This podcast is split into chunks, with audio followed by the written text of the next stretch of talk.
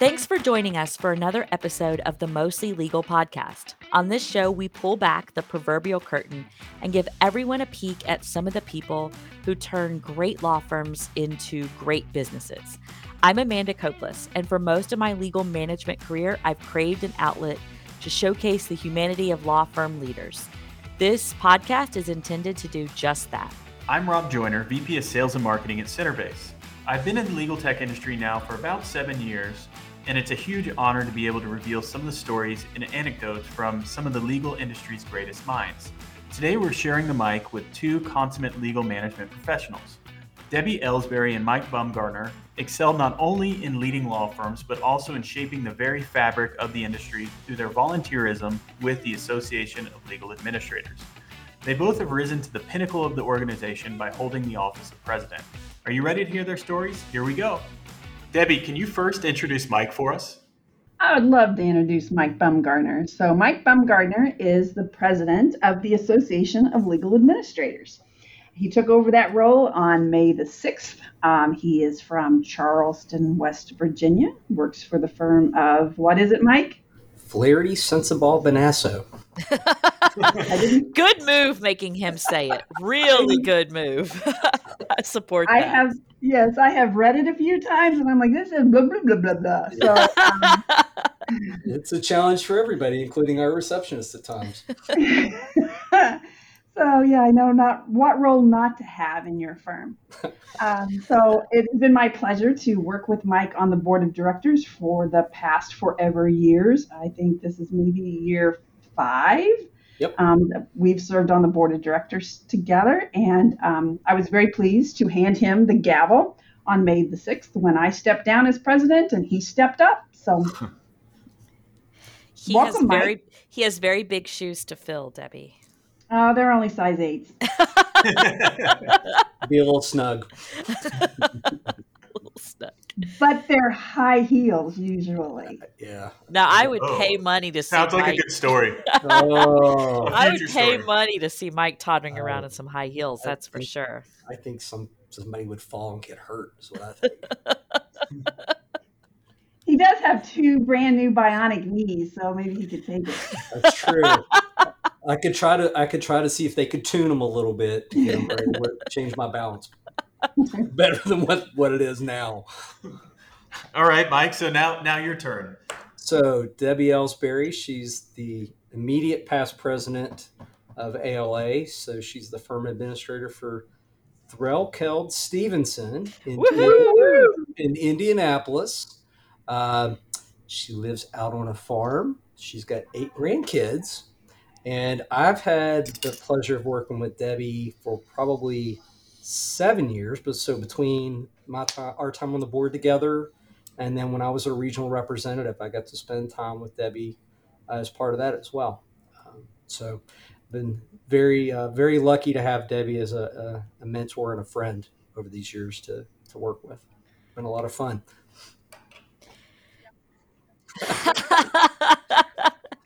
it's so interesting how you come together with people that um, you would never normally work with just because of ALA. And I think that's really fascinating that you get to cross paths with people that you then they become friends, right? They become close personal friends. Or hopefully you guys aren't just pretending and maybe you will eventually be friends.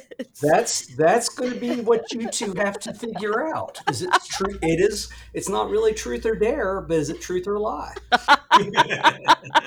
Whoa, truth or dare? Okay, mm. so I like to also talk about how I know you two, and I do not know you guys nearly as well as you know each other, and so we've only briefly started working together. Um, I met Debbie. She says I met her before the time I met her, but, and that's probably true because I have a terrible memory. But the time I remember meeting her was at the annual conference in Grapevine. So she was walking around. She's a pretty big deal, you know, at the time. And it's after a night of, you know, hard work.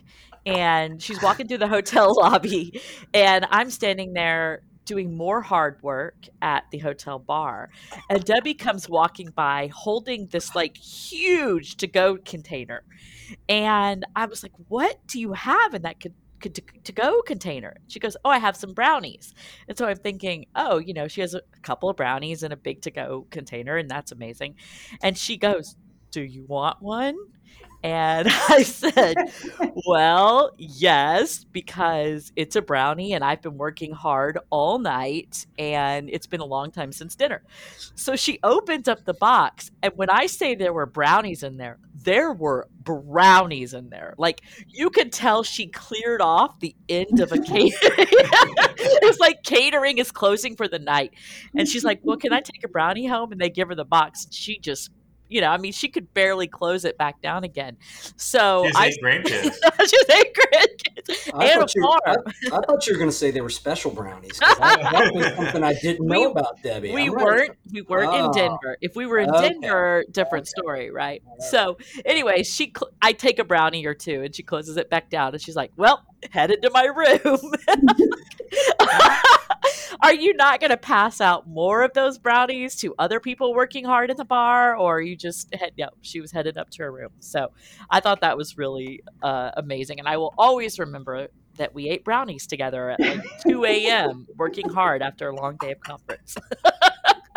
2 a.m. brownies are the best.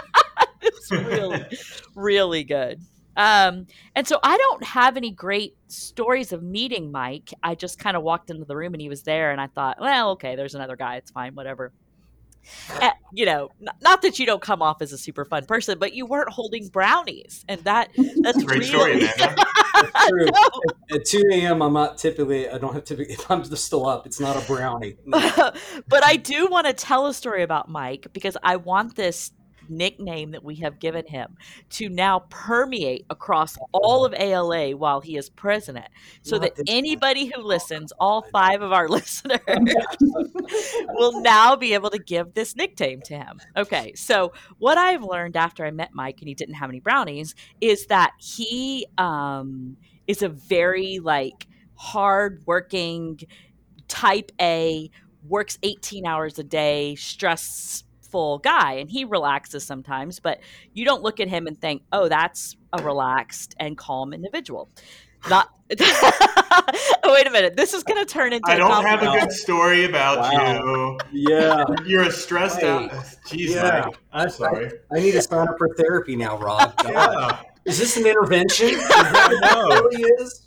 Debbie, am I wrong? This was not planned. No, Debbie, support me here. Support uh, me. Uh, uh, uh, uh um. I like you, Mike. but I like you. But where's the but on that? However, no. Amanda's saying, not wrong. Just saying, yeah. I might, so, be little, I might be a little tightly strung, yeah. so we're sitting at dinner at a board meeting and this waiter walks up and this waiter he's you know he's doing his job. He's, he's doing a great job. He's he's probably been out back smoking the wacky tobacco because you can tell he's like really stoned. I mean, he's he's probably stoned. So he comes over to take Mike's order. Mike's looking at the menu, probably overthinking it, and he orders. he does know you, Michael. He knows you. and he orders, and the guy goes, "Man." You are tranquil like a river. we all looked at that guy and was like, what did he say? Like what what words were that? Tranquil like a river? And so now, as long as I know Mike, I will always call him River because there are so many great songs that roll into this and it just it's so counter to the actual person inside. Wait a minute, this is all not sounding like a compliment. Anyways, no, for not. anybody listening, Mike's new nickname is River. You can just forget the bum nickname and and go with this one. yeah. That, okay. Yeah. Good yeah, story. Rob, great. Yeah. Hey. So River, I mean, hi. Dude, We'll see. Which, we'll see which one sticks through the rest of the That's episode. That's true. That's true. All right. So, so we usually like to, to start out, although Amanda's told a few funny stories already. We, we like to tell a good story, and you guys teased in the tech test this story about a haunted whorehouse in Memphis. So when you first get appointed or selected for the board, you start attending meetings in January before you actually become a full voting member. So my very first meeting was in Memphis, Tennessee. And so the first two nights, you know, we're there, and then uh, Saturday night, one of the one of our fellow board members who had some family in Memphis talked about this haunted uh, whorehouse that's like a, a place you go to in Memphis. So we load up a van, an Uber van of, I don't know, six of us, I guess. Of course, I volunteer to get in the way back because, you know, I'm, I'm silly like that. It was like 10 o'clock. So then we go in, and to say it was sketchy uh, would be an understatement. I thought I was going to die that night. Yeah, it might it might have. I think being sketchy would be disrespectful. to everything else that's sketchy Yeah. in the world. yeah. Yeah. Sketchy And the- is offended. Yeah, and the whole time we're walking in, I'm like my head's on a swivel, which is probably you know not exactly like tranquil like a river, and and going, what the hell are we doing here? Um, why did we do this, and why did we agree to come along? And of course, the others like, oh, it'll be great. Come on, we'll have fun. David, Debbie, meanwhile, and I are both looking around. We get up to the second floor window uh, room with overlooking the corner, and the bar was um, the bar quote you know air quotes was a guy with a 1982 TV like a little three by three black and white with rabbit ears. They were watching a football game, and the drinks were being served out of an igloo cooler. And, Sounds and- safe. and the walls look like there had been fires before. And all I know is that we got a drink in a plastic cup, and um, I'm looking out the windows, telling Debbie, I said, "I think if we if we jump, I think we can make it. I think it'll be okay. Because if we jump right there, we'll hit that, and we'll still make it and get out." But like I'm losing my mind, going, "Oh my God, why we're gonna die right here?" ALA board dies at a haunted Yes. whorehouse. yeah. And I wasn't so, sure of the strength of the awnings. To be honest with you. Mike, did That you at least silly. offer to jump first so she could land on you? Like- Um, I don't think we I don't, I don't, actually I don't know that we got that far other than everybody was la- several folks were laughing at me going you need to chill out I'm like no we're gonna die right here I'm like I'm just saying we're gonna die So Uh, listen, you guys are making fun of me for telling y'all Mike is high strung, and then the funny story he tells is about him being high strung. Just yeah want to just throw that out there. well, I mean, there- there- that that was the story that we started talking about And, Uh. um, it is funny when particularly when we started questioning in the van whether all of us were questioning the van whether or not we were being hijacked in the Uber as we were going to the location because we're like, we're not sure we're going the right place and they're not talking. This just doesn't seem right. And then, if you remember, when he gets there, he says, "Do you want me to wait out here, or do you really want me to leave?" I forgot about that. Yeah. yeah. Like, are you people? Your people aren't from around here, are you? Yeah. My Well, mind just is goes to uh, whose idea was this yeah. and why? Yeah. Mike, were they serving Blantons out of that igloo? Um, or no, no, no. There was no top shelf. no top shelf, Oh, nothing no. aged. Or there were a lot of things that were aged, but not in the way you would Yep. prefer them to be. but it was a very, uh, it was a very eclectic crowd. I mean, you just, you just never know when you go, and it's obviously a destination. I mean, and that that was the thing that was so funny about it. I mean, gosh, it's funny now. It, it was funny when we left. It wasn't funny while we were standing there. Yeah, how long were you guys there for? Too long. yeah, yeah, that's about right. Yeah. But they had to finish their drinks at least, right? Like no no man, no beer, no booze Yeah. left behind. That's right. Right? They paid two dollars for that. You know? It was the best two dollars ever. So Debbie, can you tell us a taser story? I mean, you could bring that up, Rob. I just so happen to have a taser story. What a guy. Amanda may have tipped me off. Uh, No, so- this, is, this is one of those things that you go to ALA events and crazy crap happens sometimes, and you're just you're you're being good, not always going and visiting untoward places in the middle of the night. Um, no, I was in New Orleans of all places, and we were sitting on one of the outside balconies of uh, one of the eating establishments. It was a business partner event that they had invited the ALA members to. I'm sitting outside with my spouse. We're having um, having dinner, and of course, you know, I have for people on this podcast need to know this. I have the bladder the size of a pea.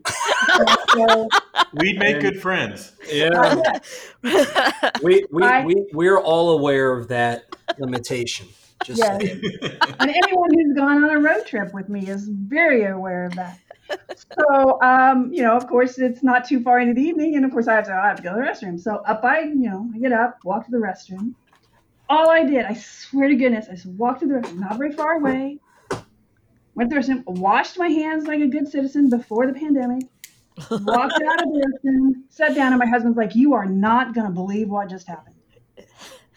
And I'm like, what? He goes, well, I'm sitting here, and the guy starts running down the street, and the cops, and the, each time he gets to a corner, a different cop takes off tracing after him. He come running down this street here, he come around this corner, and in New Orleans, Bourbon Street is very lit up. The side streets are very dark.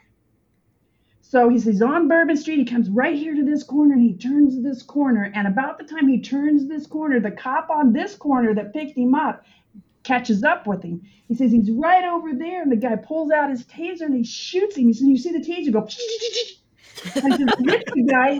His hands fly up in the air. He falls down, face plants himself in the middle of the street. The paddy wagon pulls up. They pick the guy up. They throw him in the paddy wagon. Paddy wagon drove off, and all of this happened while I was in the bathroom. Oh my gosh. So you're saying they're efficient, is what you're saying. they they've had very plenty of pra- I think so. yeah, they've had plenty of practice. They are very efficient. Plus, it just reminds me of how much stuff I've missed in my life because of your pea-sized bladder. because of my suicide bladder. I'm hanging uh, out with the wrong people when I You go to these conferences. because you I've been five times now. You said on one of our episodes that you think we are all very tame at ALA and that our conferences are not like fun. And I really, I said this before, I just think it's because we don't want it, you there and you haven't been invited for the fun. So I promise at some point I will bring you along. Sounds like I have to throw my own party. Well, Rob, you don't want to hang out with me because you'll miss it. Hey, I'm right there with you. I'm right there with you. Amanda makes fun of me all the time. well, We've a lot of your standing on the balcony going, "What happened?" Rob and I can't even make it through an hour long phone call when he's like, uh, I gotta go. I'm like, where are you gotta go? I'll be back. Okay. All right. Yeah. I got I a know. thing. Yeah, I got an Yeah, appointment. yeah. Gonna see a man about a horse or whatever it's called. How does it go? Oh, this is too fun. All right. So, this next uh, part of the podcast, we like to transition into some questions. And I'm just going to fire off some questions at the two of you. And, and the first question I'd like to ask, Debbie, is for you. Okay. Um, could you talk about, you know, a lot of people that listen to our podcast like to hear how people got from point A to point B in their careers. And so, um, could you talk a little bit about your progression from an administrative assistant to now being the firm administrator at the firm? Um, it's actually being in the right place at the right time. Sometimes um, it's all about you know hard work and timing, I suppose. I first started out at a much larger firm, um, and I was the assistant to the um, office administrator at the time. And then that firm imploded, and just went every which direction. And so when that happened, one of the managing partners came up to me and said, "I'm going to go out on my own." I'm joining forces with these attorneys. We're going out as a group. Would you come with me and be my office manager? And I'm like, sure. I'm sure. So I go home and I tell my husband, hey, you're not gonna believe what happened today. I, I, you know, this is what happened. I got this new job offer, and my husband asked me, he goes, well, how much does it pay? And I said, um, I don't know. I didn't ask. and he's like, What do you mean you didn't ask? And I said, Well, surely it's not less than I'm making now. So, okay. So, yes, I didn't even ask. Um, what the what the job paid at the time. I was just like, sure, I, will yes. And then I'm like, oh, I probably should know a few more things. Um, so and then I've never looked back. I worked for the same managing partner for the next 20 some odd years, and he retired two years ago. Um, and I have a new managing partner, and so he will tell you that I'm training him, and I tell you that in some respects he's training me because it's just a different dynamic because he's in a very different age group than before, and so it's been a very exciting transition. So, so Debbie, you know, I work with uh, a lot of firms when they're sometimes making a transition like that, and somebody's being promoted from administrative assistant to now being the firm administrator when a firm splits up or you know something else happens what were some of the biggest surprises for you, or some of the biggest hurdles when you made that transition at first? One of the biggest hurdles, in, especially if some of the staff come with you, is that you weren't really considered part of the management committee and the mm-hmm. management of the firm, and now you are, and that different role that you play. And I will tell you that that is where ALA came in for me, because suddenly I felt like a a man without a country you know, I, mm-hmm. I wasn't mm-hmm. the attorney part, I wasn't the staff anymore, and I ended up in a small enough firm that I didn't have peers. So all of a sudden, I'm like, who do I? I mean, stupid stuff like who do I go to lunch with? Um, you know, and I am um, I'm an out loud processor, so I like to talk about my problems to anybody who's in the bathroom next to her, especially. oh crazy lady, stop talking. I we've never met. Yeah. So, really, yeah, she's I, on I, Bluetooth. Yeah. yeah, yeah. I have been asked more than once, do you have to talk to everyone? and the answer to that is yes. But anyway, yeah, I, I so ALA filled that void for me. I started to say felt that void. And I'm like, that's not really what I want to say. But filled that void for me. And so that's where I where I found my peers. Were there certain areas or, or things within the ALA that you, you leaned into at first? So if somebody's making that transition, you know, this certain thing really helped you, or is it just ALA in general and, and being part of the community? Well, for me, and see, my experience with ALA is very different than Mike's because I have a chapter. Mm-hmm. Um, and so that that makes that experience different. So I found the local chapter. Um, actually, oddly enough, I think on the internet it had just started. I think it was still on stone tablets, but it was the very beginning of the internet. Um, and I found the contact information, and so I called, and they said, "Oh, by the way, we have a vendor event. At that point, you guys were no longer, you were not business partners yet. You were vendors. We had a vendor event. I'm at the convention center. You know, come on, we'll comp your your um, registration if you'll just show up. And so I walked into this convention center ballroom, knowing no one. And I will tell you, the gremlins in your head just go nuts because you're like, I don't even know any of these people. I shouldn't be here. I don't know what any of these people are doing. But I took three steps into that room, and two chapter members walked up to me and, and they knew my name. They'd been watching for me because I was probably the one. They look for a lady who's got big eyes and looks scared to death. that was probably me. And they came up and introduced myself and spent the rest of the afternoon with me. And I was hooked. Mm-hmm. And those two people are friends of mine to this day, and neither one of them are in legal anymore. They both retired, but they took me under their wing, and I had this real um, sense of belonging. And that for me was super key.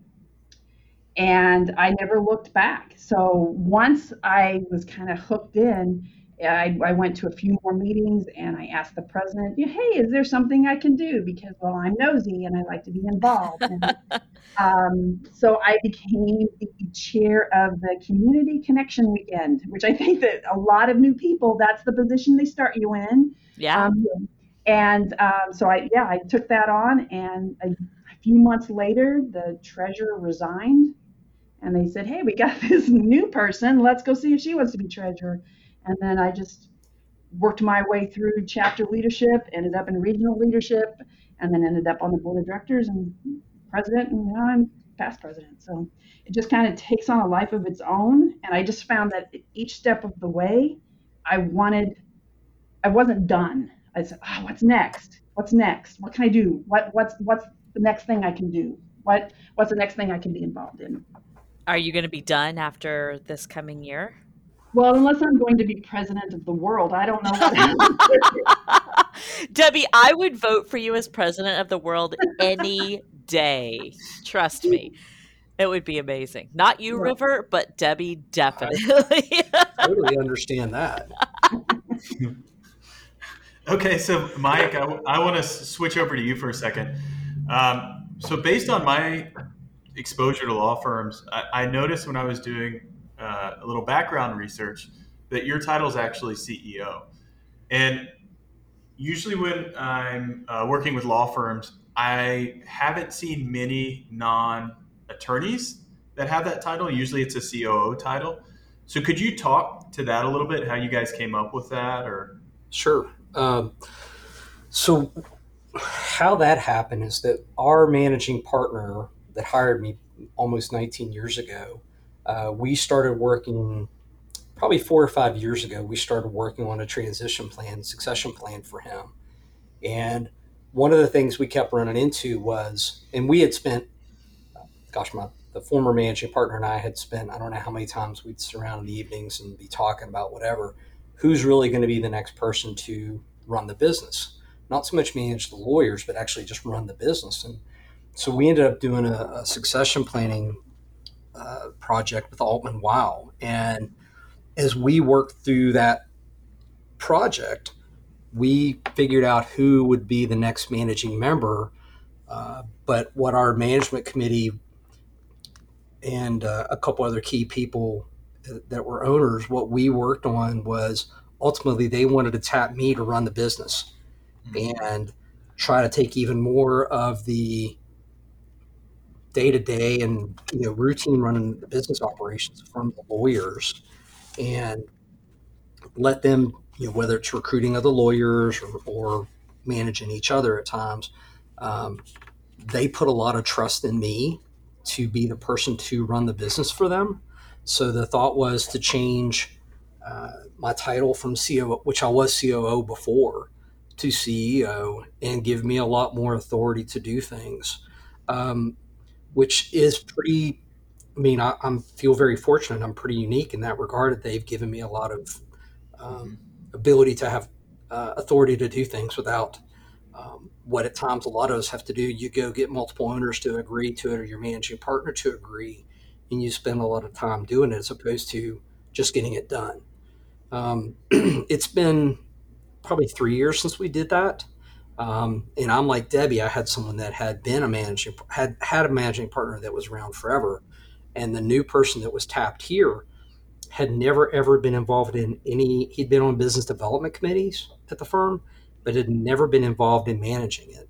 Um, and he jokes like Debbie's managing partner that I was training him because the first the first year or so, um, it was why do you do that? But why do we do that? It was just a lot of oh my God, I didn't know we did that, you know, that kind of thing. And can you explain it to me? So um, it's been interesting having that transition. Um, and I, I, agree with Debbie. I mean, part of part of what is um, I think unique about our roles, whether you're a COO or, or a firm administrator uh, in a law firm, is that you really are not in either camp. Um, we truly are islands. Uh, we're not mm-hmm. we're not part of the owners. Uh, we may hang out with the lawyers at times because that's where we end up doing things, uh, but we're not really part of the staff either. So everybody kind of looks at you like you're off on your own and you have a foot in both camps, but you're really not in one of them. Mm-hmm.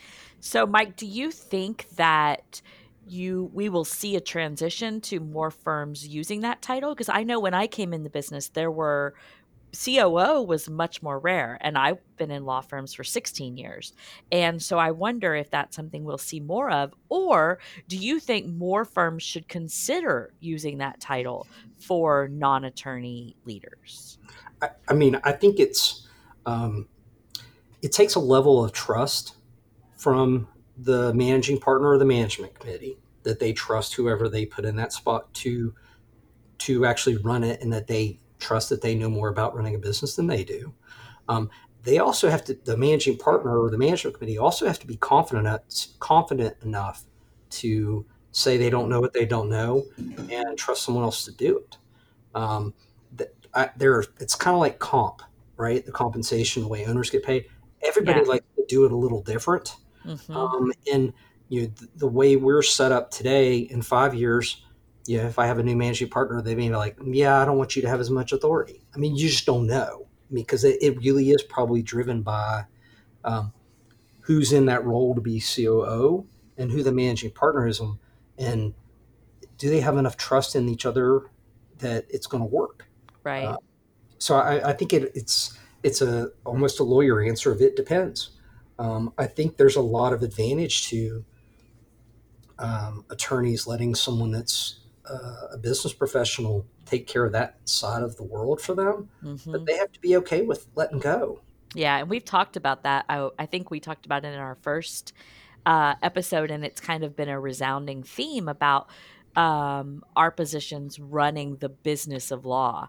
And Rob and I talked about that title and if we were in any other industry it would be a given right that this art this position would have that title. And so it is a it is kind of very common in our industry where you're sharing leadership between a managing partner who is responsible for a lot of the you know uh, the revenue generating and then to st- steal a title we heard recently um, in a presentation the rest of us are revenue enablers and i think in, that's kind of unique to our industry right mm-hmm. yeah. yeah yeah so so my, my follow-up question would be similar to the one i asked debbie um, if i have this right you actually came from a non-law firm uh, you were not in a law firm before your current position. Is that right? That's correct. That is correct. So, what were some of the challenges you faced uh, transitioning into a law firm from being outside the industry? well, my, my favorite story. So, I was in, I had been in public accounting and banking, um, both uh, doing internal audit at one point and then running, helping run a mortgage servicing operation. And uh, what was interesting when I, uh, I used to, when I was in mortgage servicing, I dealt with a lot of Wall Street lawyers for mortgage-backed securities. So I had had a pretty good taste of what it was like to deal with um, that particular group of folks. Um, but when I moved from mortgage banking into this law firm, within the first week or two, someone, you know, I went to do a check and it was like, I don't know, $800 or something. And my controller at the time said, Well, you can't do that without the managing partner's approval. And I'm just shaking my head and I'm like, okay, that I'm like, well, first off, that's not right, but I, am going to clear this up. I walk down the hall and I'm, he's like, yeah, he said, because I have a hard rule that anything over this dollar amount, I have to sign off on the check, not someone else. And I'm like, well, we're going to need to re-talk what authority is because I could spend about a million dollars before on stuff without asking permission. So we're going to have to renegotiate this because this is not going to work for me. um, you know, but I think probably the biggest the biggest challenge was, um, you know, attorneys are very good at questioning people, and um, even if they know nothing about what you're talking about, they're so good at learn where they've learned to argue and, and cut things apart. If you're inconsistent in any of your answers, um, they're great at picking up on that, even if they have no idea what you're talking about, and they will shred you. Um, and I, I think that the biggest thing was just being always more mindful of what exactly I'm saying and how I answer it, a question. I think that was probably one of the first challenges. The second challenge, I think, was just trying to build up the level of trust and credibility that I do know what I'm talking about.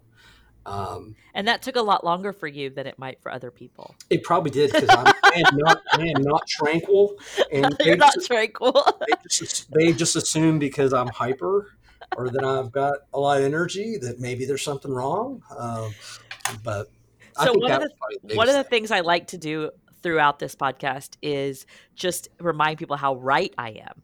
And so now oh that you've God. told your now that you've told your background about coming from an accountant background and working in tax and all of that, that should give people a much bigger picture of when I say that you are not tranquil like a river. That is where, where it comes from. That is where it comes from. Yeah, I just want to give some credibility to my uh, story there. Well, what is I- the name of this podcast again? it is called Mostly Legal, which means that we can talk about anything we want as long as we throw a little bit of legal in. So okay. It's, it's not called Amanda's going to prove herself right well, because I'm actually going to clarify. No, it's just that. called Amanda. Yeah. No, uh-uh, no. no I no, have agreed to let Rob put his name first because uh-huh. only because it sounds better. They all say, but um, yeah. Hmm. This not, was all originally my idea. Yeah. And she just ran with it. Are you sure? I wanted Amanda to be a, a guest, and she turned into a co-host. I said the only way I'm going to be a guest is if my name is on every episode. And he said, I don't know how that can make that work, but here we are. So most yeah. legal. Subscribe now. And Mike, I you know that's something that uh, to your point about people poking holes. I'm getting off the topic of Amanda. Yeah.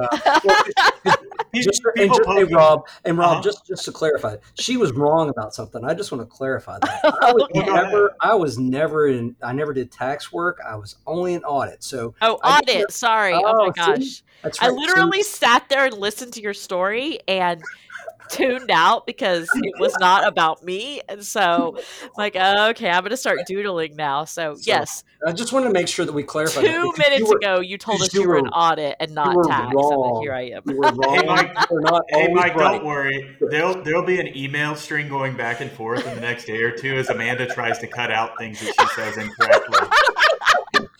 That's why, I mean, it, we, it, it was long enough that we, I figured that helped Rob. You know? Yeah.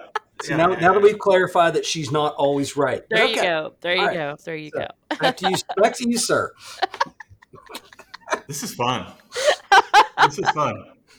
So, uh, Debbie, you know, you talked about your progression in the ALA summit. One of my questions, or my question for you, you know, you talked about how you kind of made your way through, and you you you uh, you basically just took on different things if somebody does want to progress into leadership, do you have any kind of advice for them on how to do that within the organization, the ALA organization? Uh, I well, I think the term that you use, lean in, is probably the the very best thing to do. Um, you need to get out of your own way. I think a lot of people do not step up into leadership because they don't think they're worthy. Um, they're like, well, I don't know enough. I've never done that. I've never served in that kind of capacity. Um, and I think that for um, members of ALA, we typically like to know all the answers before we walk in a room. Mm-hmm. Um, like Mike said, we have all the things prepared so that when we are barraged with questions at a management committee, we're ready. And so that kind of gets in your way when you want to be in leadership because if you've, I, I've said many times, I am not a professional board member. I have never been on a national or international association board before. Yet here I was. And I will tell you, I sat there the first few meetings thinking, I do not belong here. You know, I think I'm the dumbest person in this room. Imposter um, syndrome. I, Imposter I, syndrome. Hey, you have, you have already talked me down off of that ledge yeah. at least one time. Uh, well, and, so but I realized I may have been the dumbest person in the room, but I was still in the room. And so I had something to offer. And um, so that's what I tell everybody. You know, you're you're not going to be able to overnight convince yourself that, hey, yes, I belong here, but you need to convince yourself that I am here. Mm-hmm. Uh-huh. So I, I'm going to run with it, and I think that's one of the biggest things. We need to get out of our own way. Yeah. A lot. I think a lot of us struggle with imposter syndrome. Oh, absolutely. Not yeah. just ALA members. And sometimes when I feel that way, uh, as I do sitting in the room with all y'all, what I try to tell myself is, you know, almost selfishly, hey, I don't want to be the smartest in the room. I want to be in that room because I want to learn from others. Well, mm-hmm. congratulations. Like literally every room you walk in. oh, that is wrong. Rob, why do you take this crap from her? because if you give her the reaction yeah. then she wins. You literally oh, don't even true. react. Thank you, River, I for reacting react. to my joke. Mm-hmm. Rob just yeah. lets it roll take, right off his shoulder. Just trying to help Rob out. I Thank you. She, she she'll take shots or try to say things that are like out there, outside, you know, just kind of crazy, and I just keep going on with my day. Yeah, and it really bothers her, and I think that's why we're friends. So, Mike, uh, you know, Debbie talked about how she got into leadership, and, and and she mentioned that you didn't necessarily have a local chapter. So, could you could you tell your story and how you've brought, you know, gone through leadership and and gotten to the position that you're in currently? Sure. So, West Virginia does not have a chapter. I've I've had peers that have encouraged me to start it, and uh, mm-hmm once I got into volunteer roles, I'm like, there's no way I can do this. There's not enough time while you're doing volunteer roles to start a chapter. I just couldn't, particularly as, at that point, my kids were much younger. But I, I had, so I, I passed the CLM exam, so the Certified Legal Manager exam back in 2006. And some of my friends that I had met at the very first conference I went to um, had kept encouraging me to put my name in to volunteer. And so I finally did, and I got on the certification committee. And that, to me, was probably one of the um, one of the best things that happened is that I got picked. Um, I've been involved in the State Society of CPAs here, my local chapter, but I'd never done anything with ALA. And once I got into the certification committee, had a tremendous opportunity to meet even more people um, because you're on a committee, you get to do, you know, you get to meet other folks. Um, and then a couple people put my, you know, nominated me for being a, a regional rep and then ultimately the board. Um, you know, back to that imposter syndrome, they saw something in me that, you know, I didn't necessarily see and um, kept encouraging me to do other roles. And that's how I ended up getting, you know, onto the board and be fortunate enough to get selected as president. Um, other people seeing things in you that you don't always see, and you know, it, it was, um, you know, I think the thing that, and Debbie and I talked about this uh, at, at, when we had a, a, session for incoming president. You get to participate in this other education session, and um, you know, talking about not letting the gremlins be in your head, but try to be comfortable with who you are and and think through what you're saying to everybody but it's okay to think different or to listen. Um, but you know people see something in you and they put your name in you know, you have to respect that and try to do the best you can whenever you get an opportunity to participate both of you have taken on roles that are huge time commitments and you still have a paying job that you have to do. So tell me, how do you fit it all in and how do you convince your firm to let you fit it all in? Ooh, um, my firm initially did not want me to get involved in the certification committee way back when, back in 2009. And ultimately I told them, look, if you don't want me to participate, I will take my own vacation time because I think it's worth it. And about three months in, when I was able to talk to another friend through ALA and get some information, that whole um, attitude changed. Um, it became, well, now you have connections to be able to find out answers, even mm-hmm. if you don't mm-hmm. know it quickly, um, which we all have made our personal connections, even if you're not in a chapter uh, but if you're in a chapter, meet people at conference, you make your own personal network, and you're able to reach out and get answers to questions, whether it's on the community's web page, your website, or talking to friends. Um, it's a pretty significant time commitment. The the thing that, um, I, and Debbie probably will remind me how much I uh, that we still challenge our challenge with this is really trying to be mindful to say no every now and then when people ask you to do stuff. Um, oh, you're not allowed to do that. Who told yeah. you that? yeah, I mean, but but or I can't do it here, yeah. but I can right. do it then. And and I have become um, looking at my calendar not just a week out, but like six or seven or eight months out, trying to you know I block out a lot of things um, to try to make sure that I you know take time to go do something or that I can try to respond timely or as best I can. Um, my firm has been very supportive of the fact that I do have every day now um, a lot of time with ALA, and but they know that I'm going to probably still work later, or I'm going right. to night or do stuff on the weekends. Um, I just try to juggle my schedule as best I can. Um, Mhm. sometimes it's just a matter of other things. You can't do other things, but Right. try to figure out when you can do it. Right? You use your vacations like you said to go to conferences because otherwise you're just out of the office so much more than you want to be right? Yeah. yeah. I mean, so it's- debbie same question to you uh, you're coming off of your year of presidency. Now you some people say you didn't get the full experience because you didn't have to travel as much uh, like some of the other years because of covid but you still had the work commitment and of course you had an even bigger challenge of being on camera all the time and being in the center of attention. And so but tell me how you dealt with your firm and how they have supported you. Um, I've been very, very fortunate. My firm has always been very supportive of ALA, um, even when I was just a member that just attended comp- or lunches and conferences um, before I got into the leadership part of it. They were like, "Sure, you know, because you know, you take a lunch and that's a two-hour lunch. I mean, where are you going? I'm gonna be gone for two hours. Uh, okay, right um, that kind of thing. So it, it worked out very well. But I will tell you that I am the biggest cheerleader for ALA in my firm. Everyone in my firm knows ALA. Mhm. Um, everyone. And so I, ALA gets credit for every wonderful thing that's ever happened. Um, some of it they maybe don't even deserve the credit for, but they got it. You know, I, I read it in an article. Well, where'd you hear that great thing? At ALA, even though, whatever.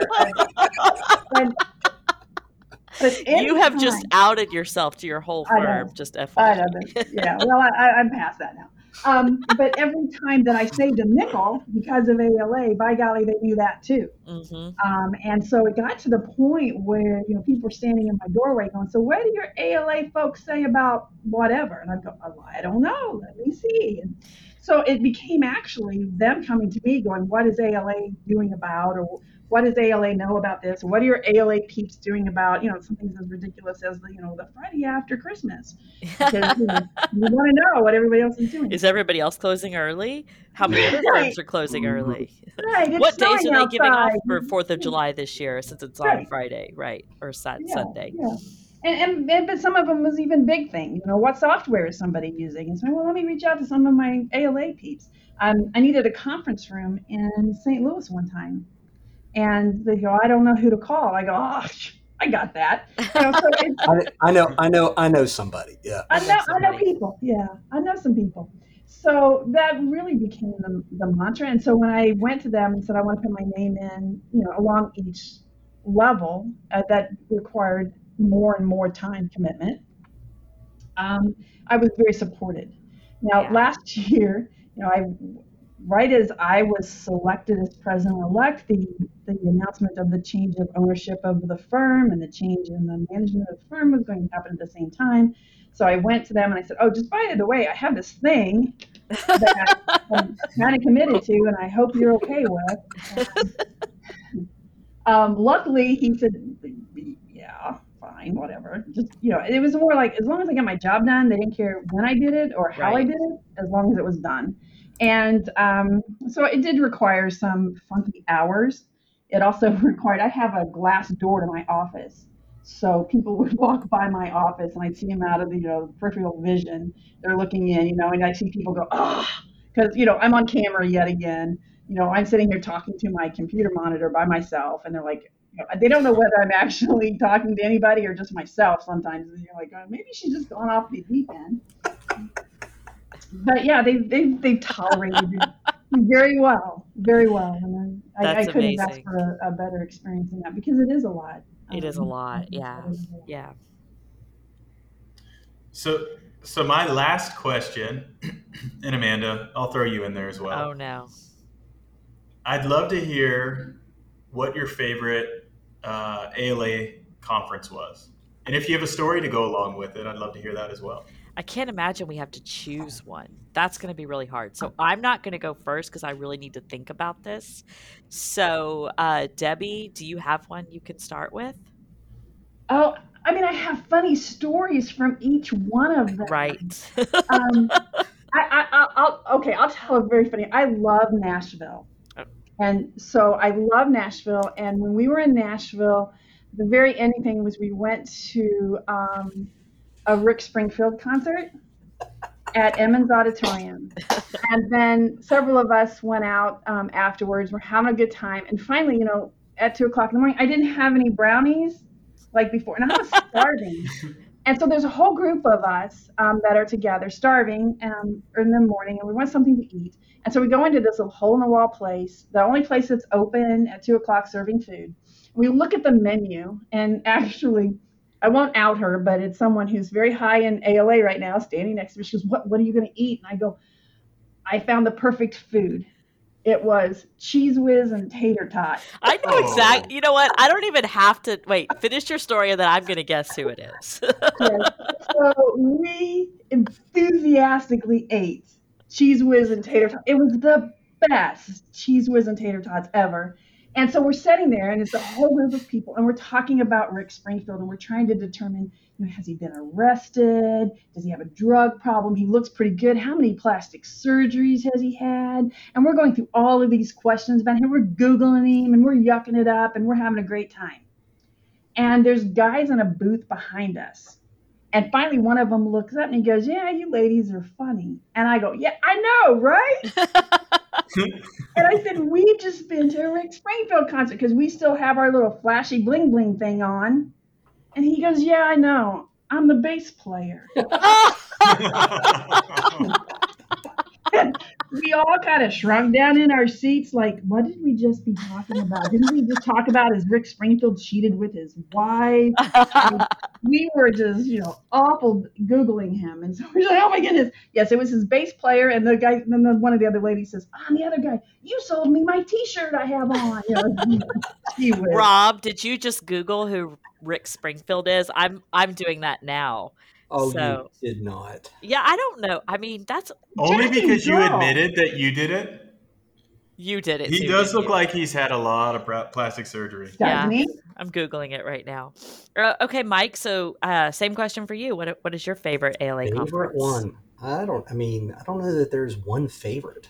I mean, I've enjoyed them all because there's always. I'm like Debbie. There's always a great story out of all of them. Um, Seattle was a really good time.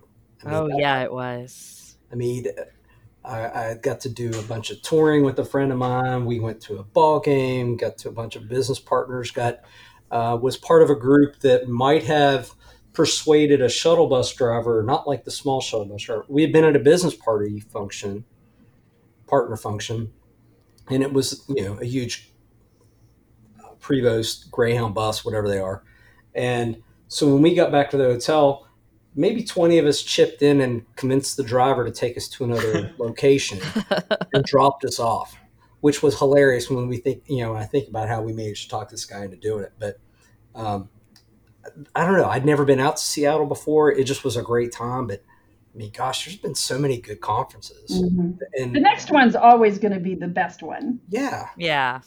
I think everybody's going to be so so excited to be out and get to reconnect in person. You know, because for a lot of people, that'll be the first time in you know two years maybe they've seen somebody. I'm gonna drag you to every sketchy place in Austin. Just be prepared for that. Every, Amanda, I was literally just gonna say, I don't know if people want to avoid Amanda in Austin because it's her stomping ground, yeah. or tag along. hey, hey, Rob, are you going to be in Austin? Maybe we can go somewhere else. I mean, Absolutely. Hey, That's uh, not look a bad forward to it. idea. Stay away from Amanda. so I've been trying to figure out what my favorite conference is. And I told a story about CLI in uh, Carefree, Arizona. I already told that story. And I have one from Nashville. And we have, I think, Vegas in 2007 was my, I know, because I'm a huge I could have just person. looked at a list of uh, of locations and picked this one out. It but it's kind of a there's a, actually a very personal reason why it's my favorite. And the reason it's my favorite is because i had just finished going through a divorce. And it was a really shitty divorce. And i got treated really badly by the person that i was married to. And you know whatever it's fine now. I'm i met the right guy and we have beautiful children, and so it's all good. But digressing, the Vegas conference was kind of my coming out party. I don't know if that's the best way to put it, but that's kind of what it was. And we have one vendor in ALA who is very famous or infamous for throwing huge parties every year. And I won't ca- call them out, but anybody who's listening knows that they hand out dollar bills with the owner's face on it and that's how you buy drinks. And so this year we had a they had like a party and they had a Pussycat Dolls cover band as their like, you know, the band uh, at the party. And I stayed at that party until probably 4 a.m. And it was a good time. And it's funny because I don't remember who else was there. I do remember just drinking copious amounts of alcohol and dancing and when I should not be dancing to this type of music. And, you know, ev- that does sound like every conference, but it is one of my favorites. And I think, I actually think at that same vendor's party in Seattle in 2008, I did karaoke to my favorite karaoke song of all time, which is Baby Got Back. And so I'm hoping none of neither of you were at that party because it's kind of a little bit of an embarrassing situation. But that's how I knew who you were. I just feel the need to interject right now that we have some great educational sessions. that was an ed- some of the world-renowned educators Debbie, in this area. Debbie, it was an educational session, all right. I, I, I had no idea that kind of karaoke happened. Just saying. no, you're you're right, Debbie. Sorry. Conferences are very great for also building a wealth of educational knowledge. If you don't already go, please go to an ALA conference. Absolutely. Plenty of time for idea exchanges. Okay, so this is our very last segment, and this is the segment called Pitch Your Passion. And in this segment, we're going to give you two minutes or so to talk about something you are passionate about, whether it's a charity, whether it's uh, an organization, whether it's something at work or in legal management, whatever you want. And so, Mike River, we're going to go with you first. Well, I, I think um, it has to absolutely be ALA right now, just because. Um, I mean, I've talked about it before. If it had not been for the people that I met at ALA, I don't think I'd be where I'm at right now. Um, I think it's changed me both personally and professionally, and look at the world so much differently. Um, I, I, think it's something that you do get. I mean, we spend time. You know, we were talking about how much time we spend I, I, think every bit of time I put in this is well worth it, and I still have uh, need to give more back for how much I feel like I've gotten out of it.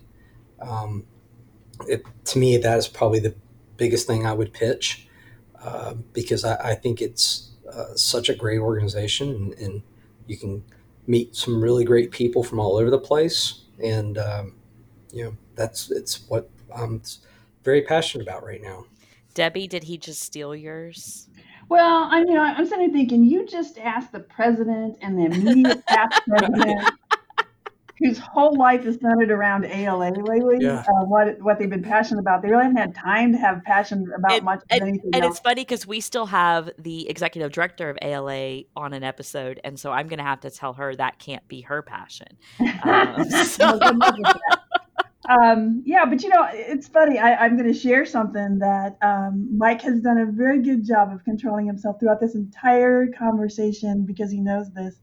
But you know, so I'm now the immediate past president, and so you know, I have a little more time on my hands than I had before. and so my husband and I, we did this thing. We bought a convenience store that is um, like five minutes from my house in a little town on a state road. It's called Mom and Pops. and so I am now mom of Mom and Pops. So she is now passionate about convenience stores. All the vices that I call it the vice store. It's a store full of vices and uh, yeah, it's, oh, it's going to be fun. So that's, that's what I decided to fill my time with. You know that I don't have all this ALA stuff to do now. Debbie, I just figured out we I figured out a new name for your store. I, I, can't I can't change the name. Yeah, sure, you can. Mom and pop, mom and pop's vices. oh my gosh, that was a good one. That's a that's a good passion. All right, we're done. Yeah. Thank you guys both for your time today. We had a really good time and we, you know, hopefully will you know, build up some more stories in the future. Sounds good. Thank you guys for having us. It's been my pleasure.